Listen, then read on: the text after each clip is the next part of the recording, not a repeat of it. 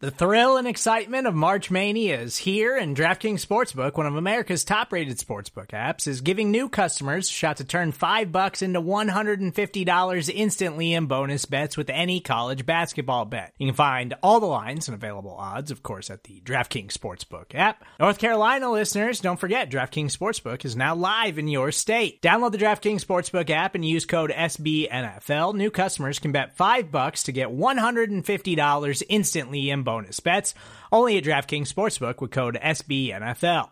The crown is yours. Gambling problem? Call 1 800 Gambler or in West Virginia, visit www.1800Gambler.net. In New York, call 8778 HOPE NY or text HOPE NY. In Connecticut, help is available for problem gambling. Call 888 789 7777 or visit ccpg.org. Please play responsibly on behalf of Boot Hill Casino and Resort 21 plus age varies by jurisdiction. Void in Ontario. Bonus bets expire 168 hours after issuance. See DKNG.com slash B ball for eligibility, deposit restrictions, terms, and responsible gaming resources.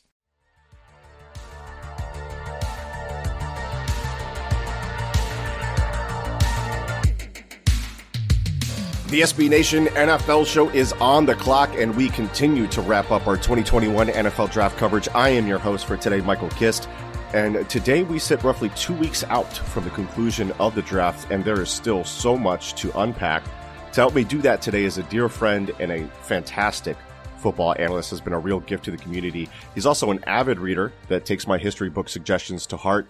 Uh, he values communication above all else in Warzone, which is much appreciated on my end. And he's the owner of a cat named Midge, who is the undisputed queen of the football Twitter pets kingdom. He is Nate Tice. Follow him on Twitter at Nate underscore Tice. Nate, how you doing, brother? I'm doing great. What an intro. I know we covered Midge. That's great. Midge is asleep right now, which is awesome for me because I actually coming, we just moved and like now I actually have like a semi office. So I actually have the door closed and I don't have to worry about Midge. Like as soon as she usually hears me talking, she's always like, Hey, what's up? And she just kind of wants to hang out on the show. And yeah, so usually I get to hear. Yeah, uh, we covered all our book suggestions before the show. So sorry Yeah. if uh, uh, Nate and Mike's you know historical book uh, book club is going to start at a later date because we had to do that off air. 17 minutes before the show, me and him were just going off about, about books. Maybe we'll put some suggestions on, on Twitter for the, uh, for the gentle listeners, right? What we've been reading and all that stuff. So exactly. keep an eye out for that and keep an eye out for the, uh, Pets of Football Twitter calendar featuring Midge. we'll be doing that probably. She's January through July, and then, Right. and then you get all the other ones. Yeah, exactly. I would, I would buy it instantly. Now, uh, Nate, getting, getting into the, the, the football of the show here, which I guess we have to talk about. I Uh, guess. you were you were involved uh, for with the project for Bleacher Report leading up to the draft that that essentially had four scouts, right? And they're creating a big board together, and each scout was responsible for a specific group of positions. For instance. Our mutual friend Justis Mosqueda, who is now with SB Nation covering the Green Bay Packers for Acme Packing Company. Congrats to him. Uh, welcome to the team, Bubba. He was responsible for interior defensive line, edge, and linebackers. Your assignments were quarterback, running backs, wide receivers, and receiving tight ends. And Nate, once upon a time before I was washed, I had Dan Hatman of the Scouting Academy tell me that my wheelhouse was wide receivers and DBs. And personally, I do find those positions the most fun to scout. Um, I love them. Um, so what we're going to do today is we're going to dial in on wide receivers and how their draft slot may impact their projection, their projection, their landing spot, which team, how well they fit the scheme, right? How they can be used, etc. This conversation is probably going to take some twists and turns, but that's the nuts and bolts of it. So I'm going to start with what I'll call it a Tice take right up top. Ja'Marr Chase was not only the first wide receiver selected in the draft at fifth overall to the Cincinnati Bengals, but he was also the general consensus wide receiver one, I believe. On the big board here, he was 11th overall and he was your wide receiver three. Now, Yeah. my question is, does he fit with the Bengals? Does, does that fit improve his projection for year one? And why would you say something so controversial yet so brave? I love how it's still top eleven ranking for a receiver, and everyone's like, I like I offended people with that. And, and actually, your whole point about receivers and and fit and the scheme and every the landing spot mattering so much. That's why a lot of the receiver stuff, and not just kind of like kneecap this, but it's like I kind of look at them as almost in tiers. And and for me, it was you know DeVonta Smith, Rashod Bateman, Ja'Marr Chase, and Eric uh, uh, uh, and Waddle. And and what with those, I said, I, it's so funny because I just told a story the other day, and I was calling Eric Weddle Eric Waddle. so now I, I almost just said Eric Waddle to talk about Jaylen Waddle. so that's why I just hesitated right there. Um, but I, so like that was like my top four tier, and and you know I, I, had I did have Bateman above Chase, and I do like the landing spot for him in the sense that he has great synergy with Higgins and Boyd. Like uh, you, I, uh, a receiver room. One of the best pieces of advice I've ever gotten was that a receiving room ideally should look like a basketball starting lineup, mm-hmm. and and and I like that. So Higgins being the power forward, and you know Boyd could be the shooting guard. You okay? They got a little small forward right there, or you know point guard, and shooting guard, and I like that. And it, so you see the synergy. You can see him. The thing with Chase, why my why I had some hesitations with him, is I see the comparisons. People have compared him now to Dez Bryant and Quan Boldin, um, um, Justin Blackmon, a lot of mm-hmm. a lot of ball ball winning receivers. And Chase, on the other hand, is six foot, two hundred pounds Probably he, he weighed a little heavier than that on his pro day. And he's got 30 inch arms. Dez Bryant was doing the things he was doing at 228 pounds with 34 inch arms. Right. And I know I don't want to be the whole scout and like, you know, measurements, measurements, but that does show on film. And that's why you have to bring him up. Is that's how he wins. He's a ball winner, he's a bully. And yes, people say, oh, SEC corners, you know, he, he's going against NFL corners in the SEC. No, they're SEC corners. They're not NFL corners until they have you how many NFL corner rookie NFL corners have you seen that have like been good? Right, they're drinking through a fire hose. yeah, two two in the last decade, and yeah. so and that's just even competent um, as much as being good. So that's where I always hesitate when I'm going. Uh, yes, yes, he is do, he is dominating very good competition. Do not get me wrong, but it is one of those things where it's like you got to take into account what he's going against because why I say that is he is every rep. Some of these guys are trying to. Oh, okay, they watch him on tape They probably played him against him in high school, so they're amped up to play against Ja'Marr Chase. They're trying to, you know, trying to full bench press him, and Ja'Marr, that's playing into Chase's game. And so he yeah. got he got away with being able to just be a bully at 200 pounds. I just think he will be able to do that a little bit, but not to the extent that he did it in college. So he needs more finesse to his game, and that's where some of the hesitation comes from me because it mm. doesn't. Yes, he tested well, he did, but you his route running still needs work um, he wasn't asked to run an extended route tree, and you could even see on his pro day, there's a couple of those routes that he has. He ran a little bit different. He ran some curls and stuff where you could see him get caught a little bit. So I think I just don't think he's still a very good player. Like you said, he's number eleven on our big board. I really like this guy. I just want to also you know throw some cold water on it a little bit because I, I was hearing oh he's like Julio, he's the, like Calvin, he's the greatest right. receiver, and I'm like no guys, like come on, like you those guys you do not have to squint. Those guys you just you look at them go that is Adonis right there. And that that's what a top 10 receiver to me is. So that's why some hesitations I have with Chase. Um, but I do like his landing spot. I, I, think he he there he could be a true X and and that's what that's how he's going to ascend as in the NFL um, I so you know just going to keep having to work on some of more of the nuances of his game and I think there's going to be a little more of a learning curve than people realize having said that, still a fun player. Love his physicality, love his ball winning ability, and he just plays angry. And those types of guys are really fun to watch. That's that's fantastic uh, context to go to go in there and kind of explain that. And I, I agree with the with a lot of those points, especially with some of the comparisons that were made. I felt were really just off and maybe set some yeah. unfair expectations of what his game was going to be like at the NFL. And of course, like, you know, you, you, mentioned the route running and whatnot. And just quickly as an aside, I hope we don't have like a million of these and it, and it takes two hours to get through all of them. But like, I, I'm really interested in your thoughts on like, a lot of wide receivers in college are just running into space, right? This is what Robert Woods told me. Like he had never really developed his, his route tree and, and his technique in college. He had to do it in the pros. And that happens for a lot of guys.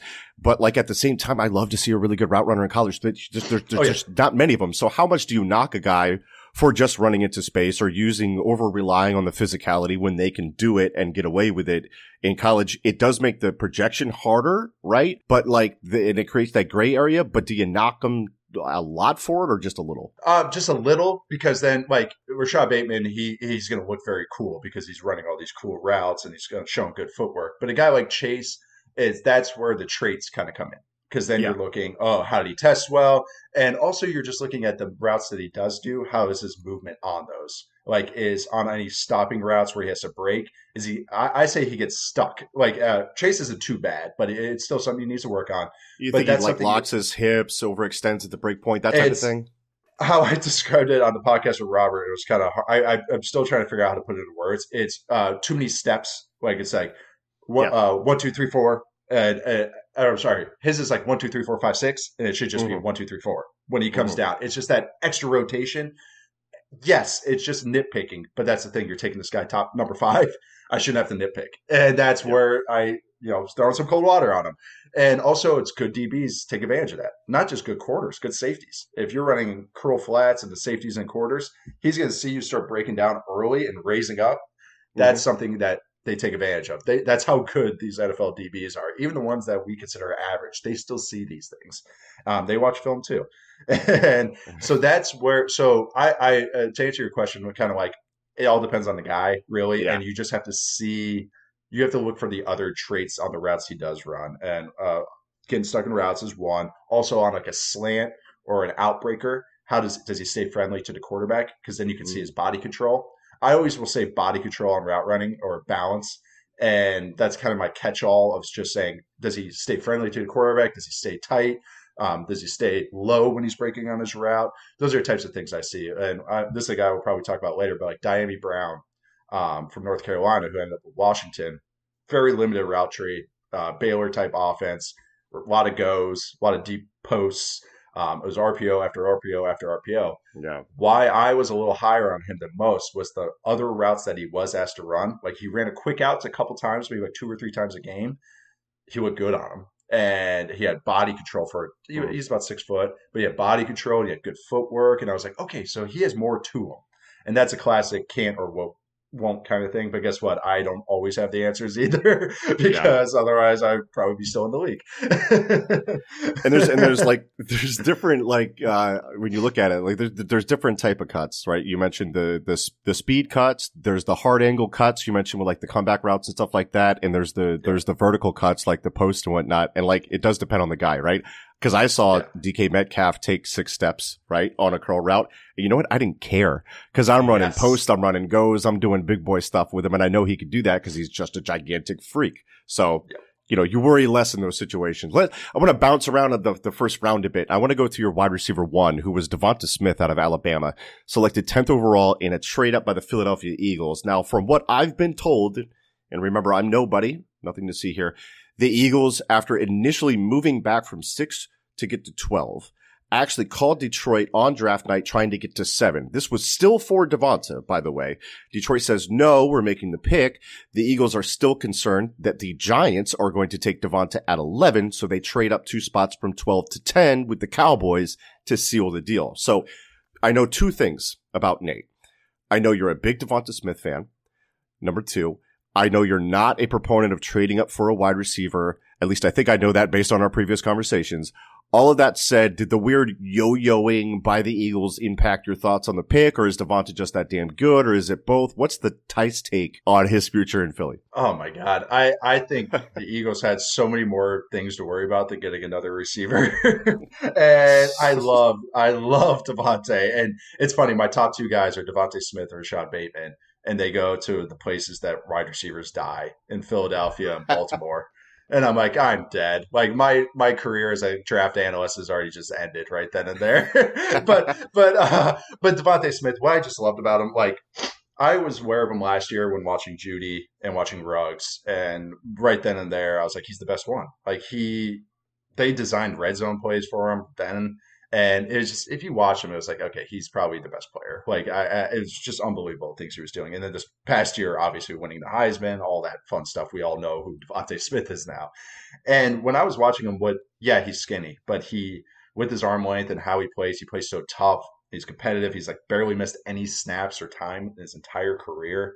Um, it's just it's those little things he does. It's uh, his body control on his route running is it's unbelievable. Like he, there's a point there. There's a reason he's the point man uh, on press because like with Waddle, they had a they have to scheme up a little bit, get him off press, move him to slot, so that way he can have free releases. But then they put their 170 pound receiver, 100 whatever, 60 change pound. He's the point man. yeah. He's supposed to be the big guy there, and he is. Yeah, and he plays big, and he's like, I mean, no one can press this guy because he just he he his core strength, his balance, his flexibility. It's just this weird combination of traits. Um, even things like he would get tackled, and I mean just get whacked, and he just bounces right up like nothing bothered him. You know, it was like you know like Jerome Bettis or some something like that, but at 170 pound receiver. Yeah. Does and then the, the hands, you know, on the scouting scale, there's excellent, and then there's the rare. You could say rare, and it's one of those why I, have thought that you never you don't need that on the scouting scale because it's never used, and it's like he right. does have rare hand rare hands. I, I do believe he does. Like I think the fact how it sticks and there's no movement after that ball hits his hands. No, every time it's consistent. Not once in a while where it's like, ooh, that's a cool catch. It's like no, every time that ball hits his hands, it's and just goes right then and there. So it's kind of like, oh my god, like the only other guy who do I compare that to? Because right. even the best guys will uh, they'll have those you know double catches. It's like, all right, he's very good hands or excellent hands. But yeah, so just the the catching range, the the hands, the route running ability, the body control. It's like I think no matter what, he's going to be a useful pro. And honestly, it's like Jalen Hurts. Uh, I guess is that who they're going with in Philly. Um, I mean, it's like the best option he can have. Again, thought the Eagles should probably go somewhere else, but I, I still love DeVonta Smith, the player. It's just one of those things where he's gonna he might just be a target monster his first year, maybe like an inefficient target monster his first year or two. And but it's yeah. just gonna be really fun. He's just I think he's just a special player and a special talent where it's like he's the he is the exception that proves the rule kind of thing. That he is the outlier. I just keep calling him that, but I do think he is the outlier. Yeah, I'm, I'm very fascinated to see how they use him and what it looks like in year two, year three, if there's a quarterback change, if Hurts comes on and whatnot. Like I, I, I agree with you on on like the needs thing, right? And, and, I think if, if I, I, really thought coming into it that if the Eagles were looking at it from a needs perspective, they were probably looking at it wrong because I think there's so much work to be done with that so roster. So if you get a good talent, he turns out being great and you finally nail a freaking wide receiver so you can stop drafting them and using draft capital on that position. But if not, man, is it bad. yeah. So. I know that's, that's the thing with the receiver. So like if you draft a guard early, you know, or right. a tackle, it's a lineman okay, even if he turns out to be average or above average, okay, it's still an average to an above average lineman. An average to an above average, average receiver, you're like always trying less. to get better. It means mm-hmm. less because they affect the game less. And so now it's like, okay, we're double screwed. We have to give this guy targets because we drafted him number 10. And then, and then also it's like, it's just diminishing returns. It's cost, you know, opportunity cost, all any economic, economic term you want to give. Yeah. That's what happens when you draft a receiver early. I, that's why I'm a other than the super freaks, I wouldn't take a receiver top ten. And then even after that, I wouldn't start looking at these guys until past the lottery because it's just I just view receivers as cherry on tops. Like it's just you can find these guys in the teens and the twenties and or in the second round especially. Mm. And usually if you're picking top fifteen, you got whole a lot of other things that you have to worry about on your team than another receiver. I mean, that's generally how there's a reason you're picking top 10. It's usually not because you don't have a pass catching option. it's because right. you probably don't have a line, don't have a quarterback, don't have a pass rush, don't have corners. And that, that's why those are the premium positions. With that philosophy kind of crystallized there, let's, let's play a game for these other uh, three top wide receivers that were selected in the first round. Jaylen Waddle, just to set the table, Jaylen Waddle goes six to the Dolphins in a trade up well before the draft. Kadarius Toney goes uh, 20 to the Giants in a trade back on draft night. Rashod Bateman goes to the Ravens at 27. They, they stuck. So Waddle, Toney, Bateman. You got to nudge one, hug one, marry one. Nudge, hug, marry. Go. okay, so uh, nudge is uh like you Get know, out of here. Yeah. never, yeah. never have to deal with them again. Okay, yeah. just try to find another term for yeah. Um, uh, Toney, Toney, definitely nudging Toney. Um, okay. I would say, I would say, I would hug uh, Waddle and I would marry Bateman. I think that's that. That's the how I would go down that path. is is Bateman one of your your favorite selections in the first round? Like, is it for like because you said like I don't like a top 10. I kind of want to wait. And even then, I'm not really sure. But like 27, Lamar not having receiving many receiving options uh, for for his time there, which isn't talked about enough. You think that's that's the, the the best one of that of that bunch? Yeah, and honestly, it's it's I had I think Bateman like number nine or something like that mm-hmm. on our big board, but I with receivers I with quarterbacks I give a half grade inflation. So if I gave Mac Jones a early okay. second round grade, boom, you would take him in the teens, 20s mm-hmm. as a quarterback. Receivers, I'm almost the opposite. If mm. I have like a number nine grade, I wouldn't look at him till 10 picks, 15, 20 picks later. I don't know. That's just how I kind of look at these guys. Like, mm. that's my own philosophy. But so I do, like, just a long story short, I do agree with where he went. I thought this was proper spot for him. It's funny. It's like, I think he's a great fit there because he gives them such a different skill set for what they need. But Yes. it's not like Lamar is throwing many timing skill based routes. It's you know it's drags and overs, and deep routes, and maybe some stuff on the sideline. But what I love about Bateman is that just that he does everything well. Like he is he's a- above average to good at every facet of receiver play, and I, I'm just a huge fan of his. I I wasn't stoked that he went to Baltimore because Greg Roman's still out offensive coordinator there. The passing game is archaic. I don't care who they hire; it's still going to be Greg Roman's offense. So if they modernize it a little bit, I like it more. But it is good for the Ravens. I think it's a proper spot for where he should go, and also just like yeah, they it gives them a different skill set than they have. Like the the synergy he's going to have with Mark Andrews and Hollywood Brown is perfect. It's Mhm. just it's just perfect. Like it really is. Like as opposed to Hollywood Brown running digs, you know, you got a six foot Bateman there running Yeah. and catching it, and it's like keep Hollywood Brown on stuff he's good at. Just vertical routes, you know, vertical routes, vertical routes, vertical routes. And then it's just like, okay, now the intermediate short areas can be attacked by Bateman and Andrews. And I think that's pretty good. He's not a dominant blocker, but he's gonna, you know, he gives some physicality, and that's needed with what the Ravens want to do. So I, I do like the fit, even if like he's not going to be a statistical darling. I don't think. I still think he's going to be a good pro, no matter where. That's why I liked him a lot because he was kind of scheme proof to me. And uh, I mean, I could transition to Waddle, and maybe why I had some hesitations with him. um, but like you know, like with Waddle, who I'm hugging right here, I I, I love his skill set. I, I I do. I I, I think he's going to be, no matter what, a, a contributing pro. Like I think I think he's going to be a super role player. I think that's kind of his skill set. Everyone's saying Tyreek Hill. Tyreek Hill run, ran more routes in a quarter than Waddle did in the season. You know, kind of like legit, legit routes. I think Waddle, you know, he had I, that point about DeVonta Smith. He had to be off the ball because he can't. it- It's hard for him to win versus press consistently. He just that's not his skill set. That's not where he makes his hay.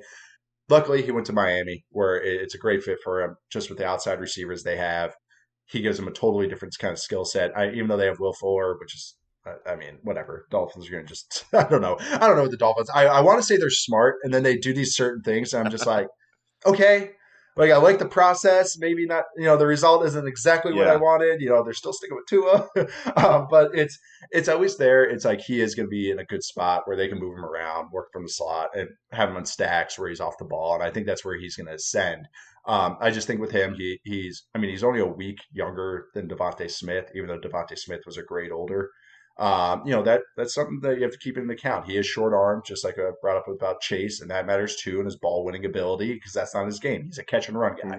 Um, so as opposed to a lot more vertical throws with him that we saw in college with all those RPOs and everything they did in Alabama, I think it's going to be more slants and drags that he catches and runs. And I think no matter what, say he doesn't turn into the superstar receiver or anything, he's going to be a returner. And and I think a, a very good one. Uh, and so it's like Yeah. he's going to have a use in the NFL. And I haven't talked about the other guy, but I I, I can keep going if you want me to. Full disclosure, as an Eagles fan, I don't mind hearing that you want to nudge Kadarius Toney, who was picked at 20 by the Giants. Even with the trade back, you don't love it. Yeah. Why?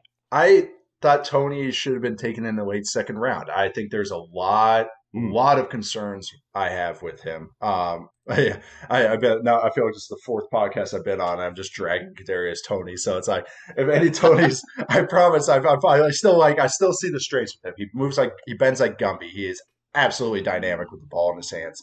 It's just getting the ball in his hands is the issue. Is I, I think he's extremely, extremely raw route runner. Um, he got a little better, but there's just a lot of ad libbing and why ad libbing on his routes and why I make that such a big deal and I've repeatedly made it such a big deal is because NFL timing and college timing really, but NFL timing on routes matters. It's your drop back. Yes. My five step drop is tied to what your route depth is and when you're going to be there. Because if I'm late, you're late, then we know something's wrong. And then and then a lot of times if a receiver gets hung up and the quarterback feels late, you let the feet tell you that you're late. Okay, I'll check it down. Or Yeah. oh, okay, get to number two. Oh, okay, two to three. You're listening to your feet to tell you the timing. And yeah, it looks cool. He does some funky things on his routes, but it's like no, that that's going to get a lot of guys like fired if you do that in the NFL. And it's it's Like I can't, I can't look at you on certain things. Tom Brady won't look your way because you're messing with my time. You're messing with right? my time completely. No, and that's what happens. Is Yeah. I don't know if Daniel Jones is that type of personality, but it's it's it's. But seriously, that's what happens all the time. You think you have you ever seen Aaron Rodgers talk to his receivers? It's usually because they took a little too long. It's seriously, or they didn't yeah. look when they were supposed to. And that's when you see a lot of quarterbacks be, you know, be not so nice to the receivers. And that's usually the reason. Hey, you that was supposed to be 18. You you went at 22. Like what the hell? Weren't you in your mm-hmm. playbook all week? Like, hey, we practiced this. Remember we did some. And then that's what quarterbacks are. So that's why that matters. And and also with Toney is he's 5'11 and change. Um, he plays small. Um, I, I, I just thought he it was hilarious when he measured in because I was like, man, I thought he'd be five nine, even though he was listed at six foot because he just plays small. Yeah, and you know he just does. He is he is incredible with the ball in his hand. So I, I do want to say that as a positive with him. The pick with the Giants didn't make a ton of sense to me because I don't know that offense and creativity. I, I don't really see it uh, with Jason Garrett, and it's just I don't know. It, it, just didn't really make a ton of sense to me to take him there. I think he's a guy you take in the middle second and you ease into reps, and I do think that's one aspect that the Giants have is they have enough other receivers that are going to be able to kind of like take a load off him, so he's not thrown into the, the deep end right away. Quick Giants take before we go to break. I want you to to to tell me yes you agree or or, or no you don't. Pat Shurmur pantsed Jason Garrett in getting Daniel Jones the looks that he needed to be successful? I I think so. I think I think Mike okay. Mike Shula and Shurmur did a better job. Have, have done a better job. Um, it's funny with the Giants because their defense improved so much, and I was like, oh, okay, they got they got right. some stuff going, and then the offense like took a step back, and I was like, oh, well, yep. never mind. so I, I, I think Shurmur and Shula did a good job at least at least putting him in a position where he could like do like look positive. I think Jason Garrett almost treated him like that like Dak, where it's like, yep. hey, hey, you can handle all this. You're smart. You're smart. Like, and then and then Daniel Jones is still figuring it out. So, um, right, yeah, I would say he did an awful job. I'll hedge on that, but I just, I, yeah, I think Shurmur Shula did actually a better job than people realized. Yeah, D- Daniel Jones was a first-rate quarterback in college and he was a first read quarterback with with Shurmur. And Shurmur did a great job of designing open those those first reads and making it simple for him. Making right? it simple, getting guys open. And and Jason Garrett decided he was ready for the next step, and he wasn't. And the offense is pretty stale and old anyway. So that's my take on the Giants. I'm glad with you agree with literally everything I just said.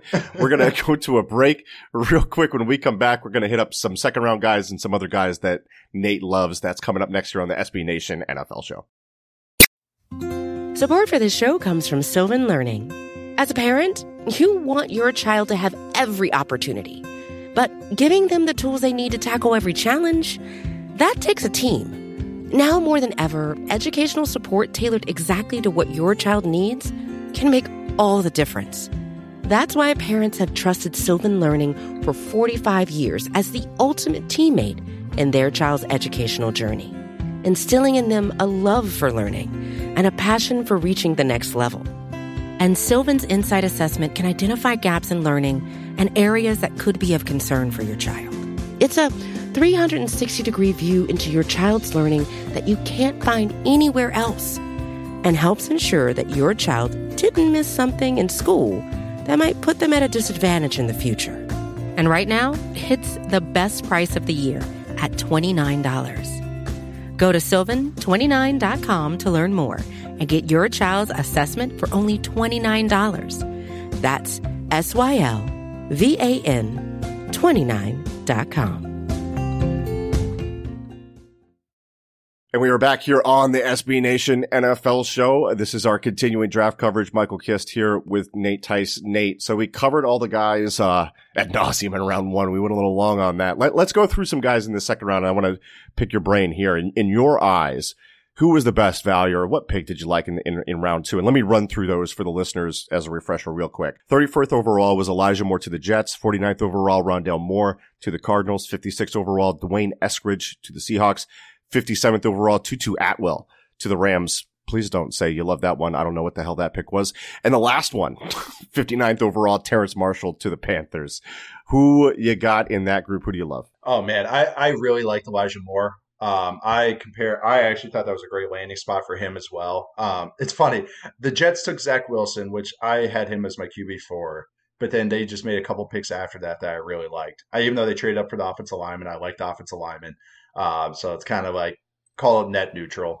And then, but like with Elijah Moore, I, I love that fit. Uh, Corey, it's the classic basketball starting lineup. They have Corey Davis. They, I real, I'm a fan of Denzel Mims, and now they get their slot guy And what's fun Yeah. about Elijah Moore, I compared him to Brandin Cooks. I think Brandin Cooks was a better route runner and a little more physical, but it's like it's just that more football player mindset in a small man's body. Like he he's more of a you wish this guy was two inches taller so he could play outside because then you'd be like, this guy's gonna be a Z for the next 12, 14 years. So now, yeah, Mhm. he has to work from the slot. He has to be a kind of a jet sweep guy, but he he he's a he's a good route runner. He has a good feel and stuff. He's just kind of like another guy that's above average to good. Um, I wouldn't say he timed well, but I didn't think he's the most explosive guy. Um, I think Brandin Cooks was a, was a little more explosive coming out, and also could win on the outside more consistently. Um, but I just think this guy's just a good player. Like I just I like the fit. I, I think it makes a ton of sense for what they need and where he went was perfect. I would never take him in the first round because he's smaller, but early second, okay, cool. I'm cool with that. Um, other guys in the in the second round, Rondale Moore was a fun player, like that fit. Eskridge, I was a little lower on. I I had like a fourth fourth round grade on him. Older, coming from the Baylor offense, you know, kind of had that Corey Coleman uh, thing to him where it's all slants and go Yeah. balls. I see some of the explosiveness. I, I he's a weird player for me. And the fact that he's older kind of threw me off a lot about him and position changes. He dominated that that offense he's in going against those MAC defenses. It was like, you know, catching slants against cover zero, play after play after play after play after play. So it's like, yeah, his production's gonna be amazing. like so it's you have to watch him and just, you know, he has some stiff hips. Yeah. So I I like him, but he's not a bad player or anything. I just would not have taken him until day three. Um yeah. Who, who was the player like that from Baylor that came out that like that that went undrafted and then the 49ers picked him up and the first thing he did was he was he, he caught a go ball in practice for the 49ers for a touchdown and he showboated and he was cut later that afternoon because they just didn't like his attitude. I know what you're talking about. That's gonna come but he had the same he had the he had the stiffness, right? Yeah. He was just a go guy. He was Yep, the same that's field. what they all are. That's what we had another Baylor guy when I was with the Raiders, and I think he we gave him the highest uh, undrafted you know signing bonus because I mean his college tape was just ridiculous. And that guy came in and honestly didn't know how to play football. Like he didn't know how to line up in the huddle, didn't know how to line up in the huddle. Um, like just didn't know, didn't know he had to take notes, like just all those things about being a pro. Like he was just like, I have no idea. And it was just like he did not know understand routes. It was like like stuff like, and I'm not trying to be mean. I'm just being literal Right. here. It was just like he would run a route, like you asked him to run like a dig, and he would be like, like kind of just like, I don't know, and you're just like. Come on, you, you just caught like 1,200 yards last year. You not know what Yeah. a dig route is? And I get it. It's like we all come at different length or you know different backgrounds and stuff, but it's like you kind of know what a dig is, right? Um, so yeah, Yeah. yeah, those Baylor KD guys. Cannon. KD, KD Cannon. That's wow. That's a name I've heard in a while. Uh, yeah. Okay, back last guy. Last guy in the second round. Terrace Marshall. Yeah. Uh, I I like the fit. Um, I gave him. He. I thought he was more. He's a home run swing type of type of prospect. Um, in the sense that, or I should say home run swing, but boomer bust. Uh, Mm. I, I liked his inside and outside ability. Like the fact that he played from the inside this year was like, oh, okay, that's pretty cool. He had body control and everything. But then that's where my neg- negatives came up. Is that I, I hate to sound like this, but I just don't think he's very tough. And I know it's receiver, well, yada yada, prima donnas and everything, but like just things like he runs a nice under route in the middle. The next thing he's worried about is where he's about to get tackled from. He Mhm. he's he's catching the ball not to see where he can get upfield. It's where to see the defenders are coming from. He'll curl up. And yeah, I'm being an old guy scout right here, but that kind of shows up throughout his game. Kind of kind of comes and Yeah. goes with him. He's a big ebb and flow kind of guy. Extremely talented. Like he's a he's a flash player. And I would have been very scared if I took him in the first round. If I were a team and took him in the first, I would have been like, "Whew, he has first round talent. But they took, I think Carolina took him perfect spot. Late second, the risk isn't as high right there. There's still that kind of boom po- potential with him. And he goes with his old uh, LSU offense coordinator, Joe Brady, who's going to kind of know what he is a little bit. And so I was like, okay, that if one team were to take him, I like it just right there and there. Even if the player, I, I I'm not a fan of his inconsistency, but maybe you know he's younger and he can just learn to be a pro. And these type of guys hits all hit all the time, but it's or they don't hit all the time. But when they do, you get you get some nice players. And um, yeah, I think he's just a talented player with some pedigree, but it's just like there's a lot of risk there too. And that was a good point about going over the middle. Like I, I've, I've mentioned it uh, before, but my talk with Robert Woods, I was like, "You're so tough over the Oh. freaking middle. Like how how, how do you how do you parse that out in your mind when you're when you're going across the teeth of these defenses? And he's like, you, essentially, what he told me was, you got to know and assess beforehand because if you're worried about that when you're going to catch the ball, it's going to mess you up. Like I'm not worried about getting hit when I catch the ball. I know where everybody is. I know where it's coming from if it's coming. You know, and you just kind of you kind of go from there. You're you're worried about getting YAC after that. yep. Look, the the drafts rounds three through seven for wide receivers uh, historically not great. A lot of this production is, is, dependent on their draft slot, but like, let's just go through a couple more guys to, to wrap this up of guys you think that could make a splash, could make an Im, uh, impact based on the, on the fit, the potential. Just your guys, Nate. Who do you love? Yeah, the third round had a couple of them. Um, so like we just rattle off like Josh Palmer. I really liked. Um, uh, he had some outside ball winning ability. I think he could ascend, and I'm going to use our term here. I think he could ascend being a power slot in the NFL. Yeah, uh, yeah. I, am throwing it out there. Me, oh, Mina and Danny Kelly crushed me on their podcast about that. They're just they're oh. like, they're, they're, oh no, they they used it like five times, and then they go, "It's not going to happen. We're not going to make it happen." no, it's going to happen. It's catching on. Um, no, so I think I, I do think Palmer, like with the Chargers too, he could like be inside and out for him this year and do some power slot things like a Chris Godwin. Um, not saying mm-hmm. he's the same tier player, but ascend in that kind of role. I think that's where yeah. he could be a good pro and, and and just do some tough things because he's tough and physical. I think he's an okay route runner, but he has some ball winning ability and he's long. Just really like that type of player. Um, I really liked uh, Anthony Schwartz, uh, and he went to a good fit with the Browns. Uh, I thought of any deep threat in this draft, he would have been the guy I took, and I, I they took him exactly where I had him graded. I think we were like ninety three or ninety four overall on him, and I think that's where he ended up that's exactly what I think of him. I, I kind of picture of him as what people wanted Henry Ruggs to be. And because mm. I think I think this guy's more of a football player than he has to track this back. Is a, this is a subtweet at me. This is a subtweet. A little bit. I, little bit. I, I stared you right in the eye when I said that too. Um, it's, uh, but it's it's with him. But I just think with him is that this is where I you know at Ruggs I had a graded higher obviously, but it's this yeah. type of skill set is a cherry on top it's not a guy you want as your number two. You want him as your number three or even number four, but as a kind of 30 play super role player guy that truly mm-hmm. takes the top off. And what I loved about Schwartz is I just thought he had more football player to him than just I, I went in going, oh, he's a track guy. Look at him. He's skinny as hell. He's not going to be able to play football. He's going to be soft. All these track guys are usually soft and skinny. It's just, it is what it is. Yep. He comes in.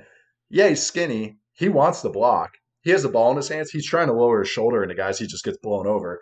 But it's like he's trying. But it shows that toughness, mentality, and a, a work ethic. Yeah. And he's playing with the worst quarterback situation. Bo Nix couldn't co- complete a ball to him.